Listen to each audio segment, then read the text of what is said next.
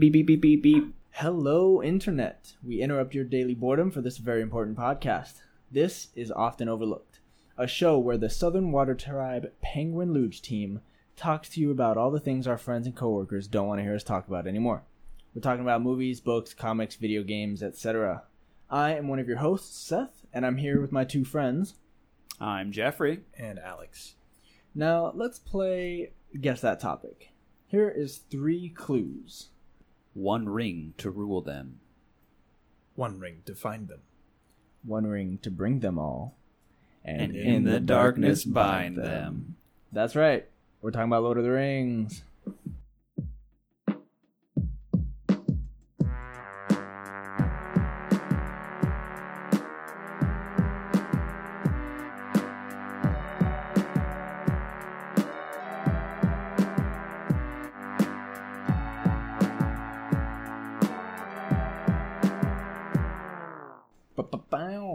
Ba-ba-bow. I can sing Ba-ba-bow. We need the Frasier theme song, I think. Toss, toss, toss salad and scrambled eggs. Is that what you're on? oh, baby, I hear the music. no. don't think I don't know the Frasier theme. Or that toss scramble and There, scrambled there- eggs. there- we should do a thing on theme songs, like favorite theme songs. Pick five. That's a grab bag thing right there. Yo. You know what's number one? Fantasy Costco, where all your dreams come true. Got a deal for you. correct. That's the correct answer. This podcast is brought to you in part by the Middle Earth Travel Agency. That's right. Have you ever wanted to travel the wide world of Middle Earth, except Mordor? Then come on down and find one of our wonderful agents. Um. Fancy. Okay. So we're talking about Lord of the Rings, guys. Specifically, the adaptation, right? Specifically, the adaptation. Specifically, Peter Jackson's adaptation, the Lord of the Rings trilogy, in film format. yes. Fantastic. That's all I gotta say. Good Correct. podcast, guys. All right, bye. Um, so this this set of movies is often touted as you know the pinnacle of book to film adaptations, right? I think it's second in line to Harry Potter, but it's obviously a very close second. So why do you think that this movie and Harry Potter, but but specifically, like why do you think that Harry why do you think that Lord of the Rings has stood the test of time? Like, how did it make that transition from page to screen so effortlessly and so beautifully? You know what's nuts right now is that if uh, Lord of the Rings, Fellowship of the Ring, was a person, that person could drive. Wow. 2001 was a lifetime ago. Oh, yeah, yeah. That's terrifying, actually. I don't want to talk about that. Let's move on. Um, it's it's interesting that you asked that question because literally it is playing behind your head, as, as, very quietly in the background. Um, as I'm looking at it, um, what what blows my mind so much is the fact that this movie, Fellowship in the Ring in particular, right now just because it's on, but this one came out in 2001, and it looks so great still Yeah. like even to this day Yeah, like it it, holds up. looks beautiful and it's it's shot so well and i think even just in a little part that has something so big to do with that is because you know when you think back to other movies that were there during that time like yeah some of them you know like are good and stuff like that but this one in particular just completely blows everything else out of the water. And i think as an adaptation to have that even you know however many you know 16 years later like i still look at this movie and am still amazed with what they were able to do Yeah, they really went against the odds here with ad- adapting a, a fantasy book, especially one Yeah. so renowned as Lord of the Rings. But e- even more than that, it, adapting books in that genre, it, do, it doesn't really pan out. It hasn't historically. So to make something where the deck is stacked against you, it's just really impressive. And I think it, it, what made it successful is that all these things had to come together the screenwriting, the casting, the the props, uh, the CGI. It all had to to blend really well um, in order for it to to be a passable movie. Yeah. And it just got taken to the next level with the direction and the Mm-hmm. acting. I think that's exactly why it holds up. Is like, not only you know, we can talk about how it was true to source material and um, you know how the filmography was amazing, but I think the use of practical effects in any movie is kind of a lease on longevity for that movie. Like, you can rely on special effects to make things look really cool, really quickly, but because of the rate of technology, uh, that dies really quickly. So if you want to just pound out a movie real fast, then um, you know you can just rely on special effects and just shoot the shot and be done. But this movie wasn't like that. They they really thought about each shot, composed everything really masterfully, and relied a lot on practical effects, real props, things like that. And because of that, that heavy reliance on that and the thought that went into the composition of every single shot, it does hold up. It lends authenticity to what Yeah. they're doing, definitely. Exactly. Well, especially with that, I love the schedule that they filmed. Mhm. I mean, they took a lot of these relatively unknown actors. I mean, some of them were very standout. You know, a lot of them people knew already, but a lot of these just unknown actors, you know, that they they trained up. You know, they they taught them all these things, and then it was continuous. They shot them all together Yeah. and I love that because it, it gives it that authenticity. It gives it that field in you know that lived in world. Is what I meant. Yeah, sorry, yeah. Of just like oh the, these events are taking place, and I, and I love that because you don't normally see that. You know, you see oh yeah we're releasing this movie, we're going to take a year and a half off break or however much long, and then we're going to do the next one and this and it's Mhm. it, it- just with these movies, it just seems so continuous, and it feels like it is a story. Um, and it's it's just so cool that they would they would take the time and the effort to do that because you have to think that must have taken them so long to plan out. Yeah. And I think that that kind of hints at um, the freedom that Peter Jackson and the crew had is like most movies that, you know, shoot one, wait a while, shoot the next one, and like you have, you know, a year or two or three between sequels and a trilogy or whatever, is because they shoot one and it has to do well before they can afford to make the next one. This movie wasn't like that. They signed on for the trilogy, they were shooting the trilogy regardless, it was paid for and done. So they had the ability to shoot them all continuously which is really cool. And I think one of the many stepping stones that had to set in line properly for this movie to be kicked off in the right way. Yeah, I think the challenge then became for them how do we cut down the story to make it a theatrical release and Mhm. not add an extra movie. And I'm super impressed by that, just the pacing. You know, Yeah. they, they push the boundary of how long people are willing to sit in the theater for. I remember thinking that Fellowship was really long the first time I saw it, but I still enjoyed it. I still loved it. Um, so I think the the uh, respect they gave to the the material was Yeah. one of the things that made it kind of successful in the end too. Is that they said they knew exactly the stories they needed to tell. They knew what needed to be translated from the book Yeah. uh, and they knew which beats they needed to hit. So, you know, in Return of the King, for instance, the Siege of Gondor is the climax of the, the, the movie, but it's like the fifth or sixth chapter in the book, something like that. It's very early on. Yeah, and that, and that goes to show how well they thought the whole thing out. And like movies these days don't really do that. Um, they kind of shoot the shots, get them done, edit, and be good. Release the movie as fast as possible. For the most part, obviously, there's a lot that don't, and that's you know the stuff that we see winning awards. Obviously, don't do that, but we're inundated with so many movies that you know we get buried by that like just get the movie out and be done with it kind of feel. And those deadlines, they they ruin sometimes. That That's when directors start taking liberties with the story, or writers rather start taking liberties with where is it going to go. Yeah. Mhm. It's like, oh, we don't have this much time. Okay, we're gonna have to make some cuts for it, and I think that that's detrimental to the the experience to the movie itself can really be. If Oh. you, you definitely if you adhere to that source material, then you're going to have a, a better movie overall. At least your your inherent fan base is going to be pleased.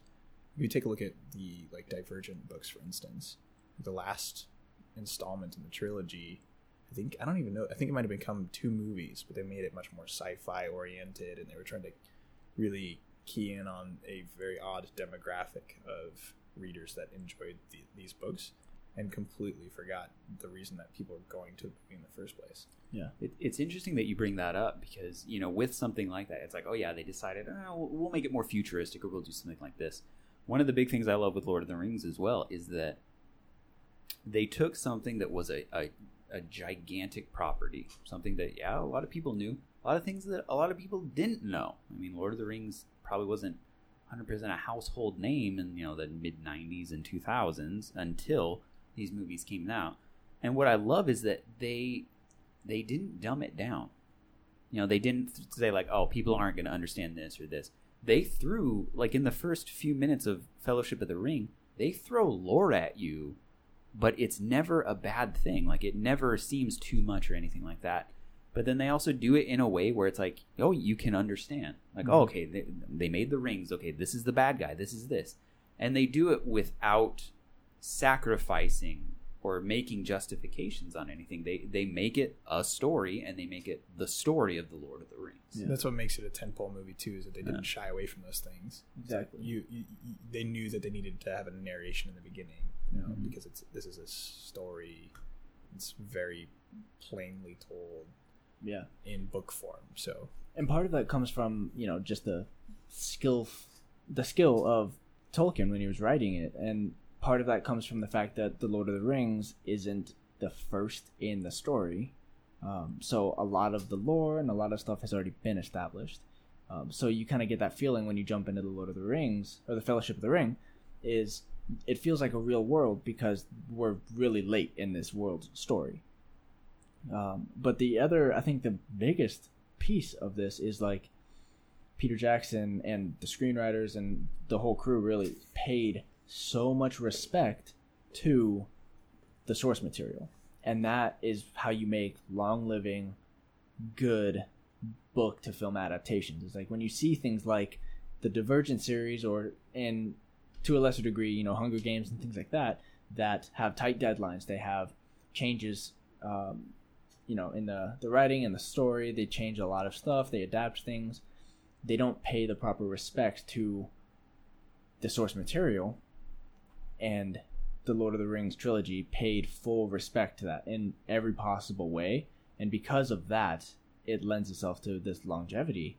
Um, and that's exactly why like things like harry potter and lord of the rings and like all of these huge staple book to film adaptations that are amazing they took the proper time they filmed they paid all the necessary respects to the source material in costuming and um, not you know changing adapting some things but not changing a lot telling the right stories from the books te- like they just thought about it and paid the right respects. And that's why they hold up you had to check their pride at the door of the filmmakers, Exactly. They- and then and then it's allowed to flourish. yeah It's funny you said Peter Jackson and his face popped up in his cameo in the extended edition right behind you. perfect and especially i mean like you were saying i mean just the respect that was given to the work Mhm. i mean so often especially nowadays we see these movies where it's like okay how can we franchise this or how can we universe this or how can we do this and you know there was a set you know pretty decent size universe for these but they took their time and they they did everything methodically to the point where it wasn't like oh yeah we want to do 20 of these movies. How can we get that done before we get number one out? Yeah. And it was very much you know we have this plan and this is what we want to do and we want to pay the respects that this source material deserves. Like it, it honestly does. I mean lord of the rings and, and tolkien and the hobbit and all these are such a staple of the fantasy genre i mean if you talk to, to anyone that loves fantasy books i mean th- this will in- inevitably come up mm-hmm. as one of the the, the tent poles one of the staples of the fantasy genre regardless of whether or not you like it. Yeah. A lot of people don't like Tolkien's writing and, and all that, but they still recognize the significance of it. What the story did Exactly. for yeah And to make a film about that level of significant work, you couldn't have made it without paying proper respects. Yeah, Tolkien definitely defined the genre, so it, I'd imagine this is one of the more difficult adaptations. But they pulled out all the stops. You know, it's Mhm. like big budget. They committed to making the trilogy. You know what you're going to get when you go to sit in the theater. Yeah. I would love to have been a fly in the wall at the pitch meeting for this because when you think about it as well, what had Peter Jackson done? slasher movies, basically. Yeah, next to He- nothing he of hadn't significance. done anything, and then they entrusted him with one of the greatest fantasy works ever, and he knocked it out of the park. oh, he killed it. and And it, I, it had to have been something like he's like, yeah, I ha- I've been working on um, this like animatic that he had been hand drawing for 30 years and he pitched that to the the guys and like holy like okay uh clearly you've thought a lot about this yeah you go for it. Like it had to have been something crazy. Well, and- and thinking about that that pitch is interesting because you know like that he he hadn't done anything. And so this amazing thing that he had done with a work that red flashing lights that he loves and cares about. Mm-hmm. And i think that is part of the reason why this movie will forever be amazing and will forever stick out is because the love and the attention to detail that was put into every single frame every single moment is phenomenal. Mm-hmm. It's the same kind of thing that you see, like you see, you know, Batman lowercase v no period Superman, uh, and it's like that one. It has that those franchises, those IPs have the very similar levels of fandom and love behind them, but the director and the the people working on the film didn't put that love into the film. Whereas with the Lord of the Rings trilogy, like the love of the work came through in the film, and I think that's a huge selling point and why um, things like some of the superhero movies out there and, and stuff like that feel cheap. They feel like they were done for the money, without a real story to tell. Is for a similar reason. The the the love of movie making, the love of this work, the love of all of these things doesn't come through in the film. Well, it, it, I mean, you know, we're we're talking about this, and then something that we've also talked about. I mean, with these franchises and all these things, you know, the the love and the respect for something that comes through. Guardians of the Galaxy. Mm-hmm. That movie, much like Lord of the Rings, probably should not have worked, Yeah. but it did, just because uh, there's so much respect and so much passion for the the IP that the only thing that it could have done was been great. Yeah.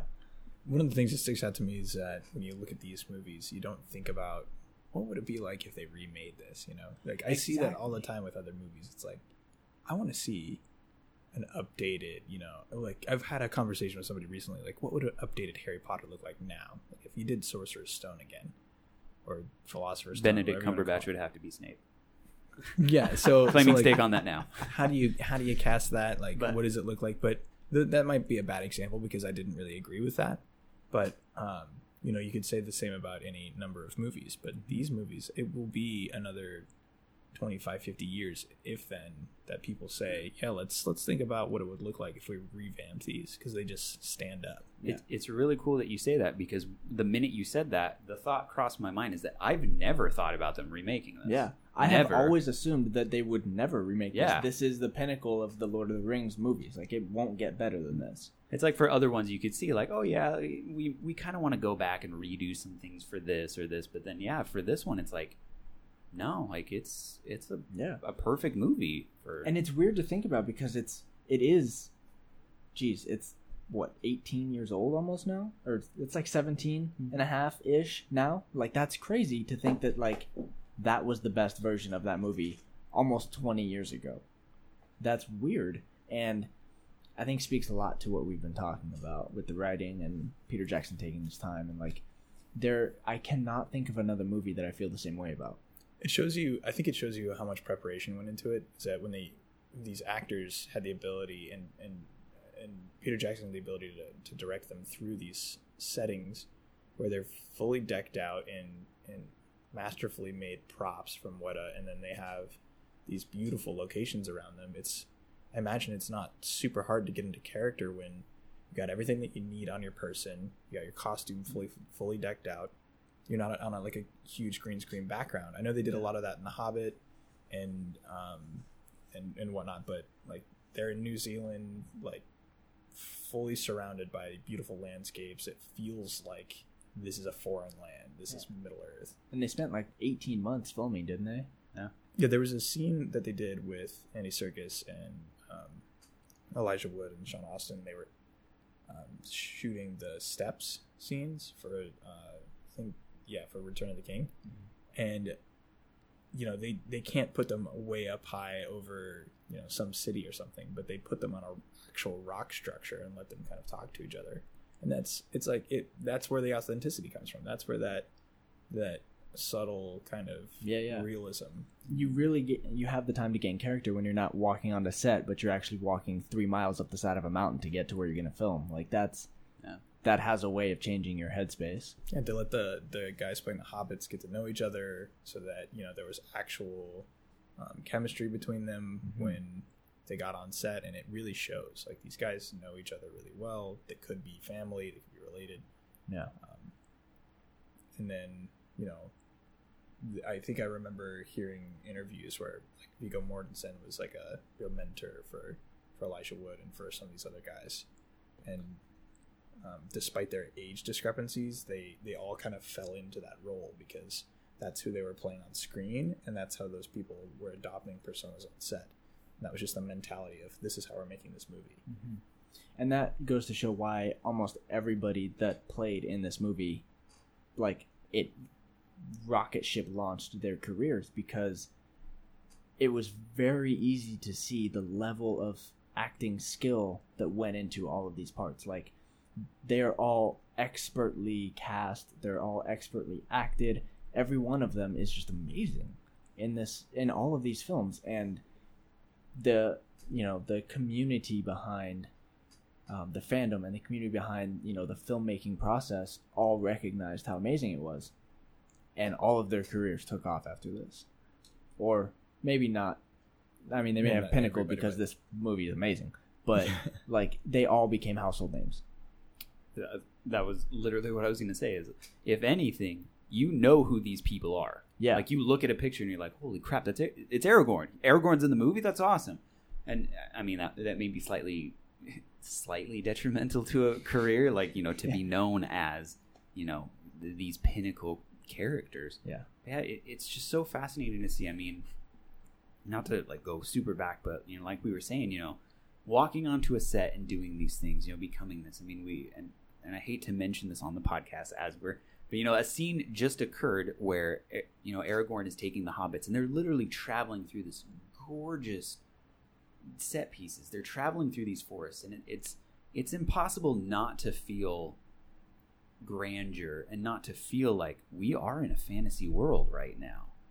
As, as Mhm. opposed, you know, when you think, you know, how many you know thousands of green screen you know scenes we see now Yeah. but to actually experience this and to see the majesty of you know this intense forest or mm-hmm. you know the snow coming down on the mountains and all these things it, it, it's just it's beautiful Yeah. to see And if you, I mean, if you can imagine how how much easier it is with the setting and the props, but when you are interacting with made up creatures like the Uruk-hai at the end of Fellowship, they they talked about how these guys were just like sweating and dying on this riverbank, but they just wouldn't give it up.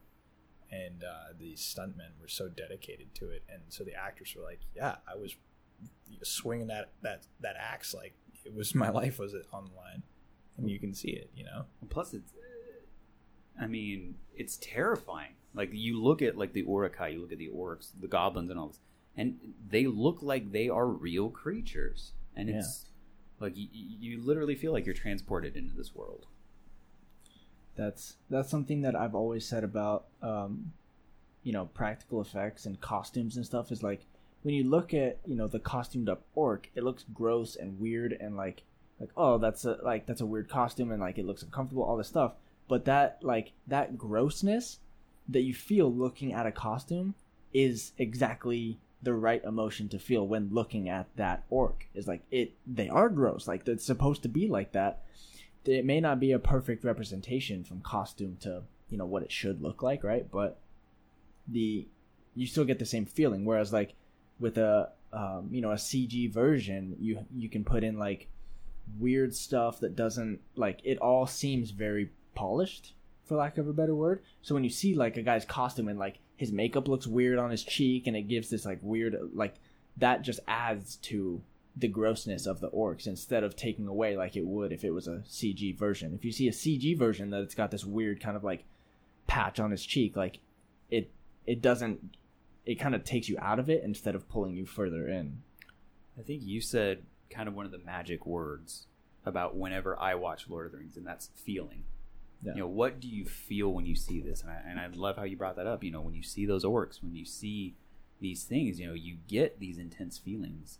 Um, you know, fear sometimes of, of excitement and all this. And I, you know, again, you, we keep bringing it up and we keep saying, you know, but this is kind of one of the all-time pinnacles of an adaptation of a book to a movie Mhm. and it and a lot of that is you know when you're reading you know you you're imagining and you're feeling and it, this movie just movie series sorry does an excellent job at, at almost recreating that feeling you get while reading a book It's very difficult to pull off, especially with something that I mean, from from a film perspective, it'd be very difficult to pull off just because it's fantasy, um, because that requires a lot of of you know things that we don't have, you know, make believe, magic, things like that. Uh, and at the at its base level, if you take Lord of the Rings and you boil it down, it's very much like a road movie kind of. It's a travel movie. These guys are going from the Shire to Mordor. Right. You know, they stop in some very cool places along the way. But if you said that to to anybody, like I'm gonna make a movie where these these few characters are gonna drive in a car and they're gonna stop in a bunch of really cool places in the U.S. or something, like go home. You know? movie. Cool. Great. Cool. Yeah, but there's but there's magic. Okay, well, mm, Yeah, and that's like you were like you were saying earlier. It's really difficult to do in fantasy, but it's really difficult to do in general in movies. Is elicit those feelings. It's like kind of like you were, you touched on Jeffrey. Is uh, like when you read, you have imagination and what the book makes you feel. Like that is basically it, right? In movies, you have a visual medium, so the uh, the feeling that you get tends to die out. Um, there's several exceptions with like uh, fear from like horror movies and sadness and like those things are somewhat easy for movies to convey that they can elicit that emotion in you. Sadness that like those are fairly easy. But like awe awe is incredibly difficult to elicit from a movie. But the lord of the rings does it. Like when they like you know turn a corner and they show like this amazing scape this crazy field and mountains and cliffs and stuff like you feel awe just like you would if you imagined it from the novels. And like those hard like very difficult to track down emotions that most movies can't elicit from people this one does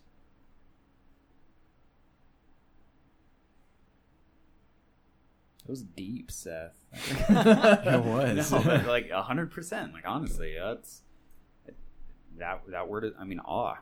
yeah Like- Think- when was the last time outside of like lord of the rings that you felt awe in a movie i don't know Mm, but I can tell you the last time I felt awe reading a book. I felt it reading Ready Player One like three days ago. Yeah. It like books elicit emotions a lot easier than films do, and this one elicits the hard to find emotions. I mean, it's also it's also I don't want to cut you off. Sorry. no, no, yeah, go for it. it's also really difficult to balance an ensemble. Like that's that's uh, you talk about deck stack against you. I mentioned that earlier. That's so difficult, especially when you have some some big name actors. Like we, we have some unknowns here. That's that's for certain. But um, when you put all these charismatic people together, that all have very big personalities, and rightfully so. Like we we would want them on screen to be able to balance them in a movie series that's literally about this team of people coming together and accomplishing one goal. Like it's incredible. It's very difficult to pull off. How about? I mean, you know, there's Fellowship of the Ring. You know, all these people come together. It's interesting. They get to play off of each other. How about when Two Towers hits or Return of the King, where essentially the story is split up in three, four, even sometimes five different parts that you're concurrently watching, but it never feels like a chore. Like I mean, and sometimes I mean there may be like slower parts that you feel or anything like that, but in this one you you're just so captivated by every single story and every cog in the machine that's working at the same time. It, it's it's so fascinating to see, like you were saying, you know, that ensemble together, and even when they're split apart, their stories are still so fascinating. It's a pretty like standard storytelling tactic that some uh, writers use would you know if they don't want to do just a straight first person lord of the rings would be an entirely different story if it was written like that but uh, the benefit that it gives you is the ability to to keep that that pace pretty steady to go back and forth between the most interesting parts of the story because to some degree you don't want to see sam and frodo kind of toddle along in the marshes or, or whatever Looking for You- an inn. Like, yeah, and You, and you don't also you don't want to hear Aragorn having all of his diplomatic meetings all the time, or like trying to do the logistical aspects of running an army or getting the battle together. You, the benefit is that you always get to see something interesting, and they balance that really well. Yeah, we're talking about this and especially you know just a little bit insight you know. I, I growing up my parents always like would read. So you know we read through harry potter and you know all these you know younger books and then I, I will never forget the day that my dad was like hey i have i have a book that we we should read together.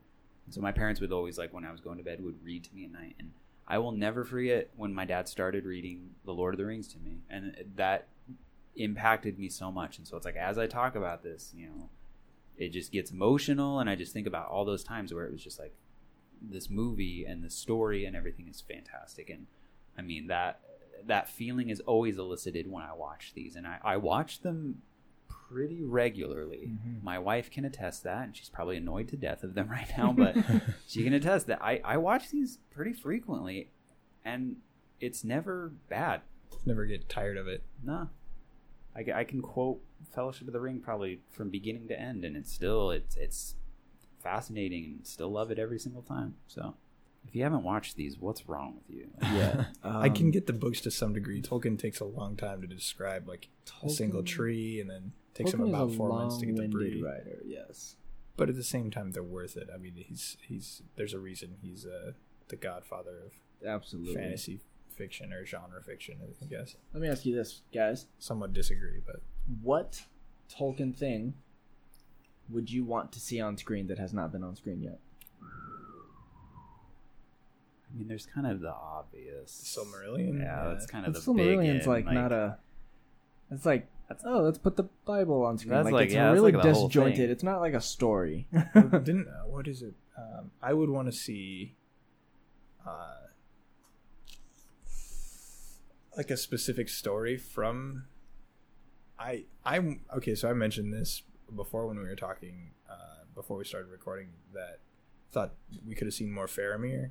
Faramir Mhm. was one of my favorite characters from the books, and he didn't really come through all the way in Return of the King. I would say, uh, and and uh, I, I don't know. It's always disheartening to, to see that, but um, I still enjoyed his his portrayal, his uh, the adaptation they did. I just think that they didn't indicate as explicitly as they could have how cool of a character he was. It's one of the few characters to ever be told that um, he kind of functions from a human perspective as a wizard would. He has the wisdom yeah. in that vein. i'm gonna level this at you guys Mm-hmm. coming to netflix 2020 2019 i don't know Okay. Okay. I don't think I could handle like a whole movie or a super long series, but maybe like a three or four part. J.R. Tolkien's The Legend of Tom Bombadil. I'm throwing in. it out there. no, um, I mean that that would be hysterical, but That would be. Hysterical. I mean the the Children of Húrin would be really awesome. Yeah. that is a, a book. That, I mean, that would definitely take a lot more of a that was a lot more of a kind of a darker story. It would be fascinating and just be interesting. I mean, especially to get some of that story of you know either before or after Lord of the Rings. You know, we we know kind of roughly the story that happened in this era, but it would be fascinating to see you know what people were up to you know, before the Hobbit, before all this stuff happened. And I mean, Silmarillion would be really cool. That would definitely be a a very long process, but I mean, some shorter little thing like that would be really cool. I Yeah. I would say. I want to see. So, um, way back in the first age, the Balrogs got loose, basically, and there was a giant war with hundreds of Balrogs. Like, I I just want that one scene. Get in a flashback or like in a a fan film on YouTube. Like, I want that one like four minute scene with hundreds of Balrogs fighting wizards and orcs and shit like that That sounds amazing. And that's what's so cool about Tolkien is that things like that happen. I mean, everyone knows like, oh, the Hobbit and the Lord of the Rings story, but it's like there's so much Yeah. stuff. that Beren and Lúthien, which yeah. would be really interesting to me. Yep. Um, that would be a good Netflix show. Mhm. But there, I mean, there's there's so much story to tell. I mean, there's there's so many cool like mini series that people could do. Mhm. It, it would people would love it. People would eat it up, and it, Oh, it would be fascinating to see. Yeah. Glorfindel fights the Balrog. Yo, It'd be good. that would be cool. I say I say why not more Lord of the Rings stuff? All of it. Middle Earth I want to see. win. Do you guys? I want to see a like a Rohan spinoff, like way back, or not even necessarily way back, but like what what's happening in Rohan like during this stuff? Like I want to see the kingdom and like more like a more Rogue One like gritty kind of thing, not just like that's happening alongside this crazy grandeur story that you know the group is is partaking in. I want to see like the gritty Game of Thrones in Rohan kind of thing, like That that. was about that was like pop like kind of the political intrigue of Yeah. like Worm, uh, you know, Grima Wormtongue coming in and like the slow buildup of like Saruman's power in that area. Yeah. that'd be really fascinating. that fascinating. sounds to incredibly see. interesting. You guys are talking about them just doing Lord of the Rings as a TV series. Yeah, yeah. HBO series. Mm-hmm. I mean, I wouldn't complain. No, one would- yeah, no one would. Yeah, let's do that. Well, gents, Let's make it happen. HBO. You, you Yeah, heard it, you heard it here first. You, you can have that idea Yeah. for free. You're welcome. You're welcome. Um, all right, guys, that is it for episode five. Um, want to continue this conversation? You can find us at levelupyourfandom.com. if you want to find us on Twitter, we are at overlooked underscore cast. And on Instagram, we're often underscore overlooked underscore podcast. Find us, talk to us, tell us the things. Definitely, we love feedback. We'd love to hear from you guys. So, whoa, whoa, whoa, guys! What? No. I just had a news bulletin on my phone. Oh, This sounds intense. Local news says that a courtroom artist was arrested today for an unknown reason. Hmm. Details are sketchy. oh Jesus! No. No. God. Hashtag bad dad joke. No. Oh, No. dang it! Details are sketchy. I'm funny, I think. Maybe. we now return you to your regularly scheduled boredom.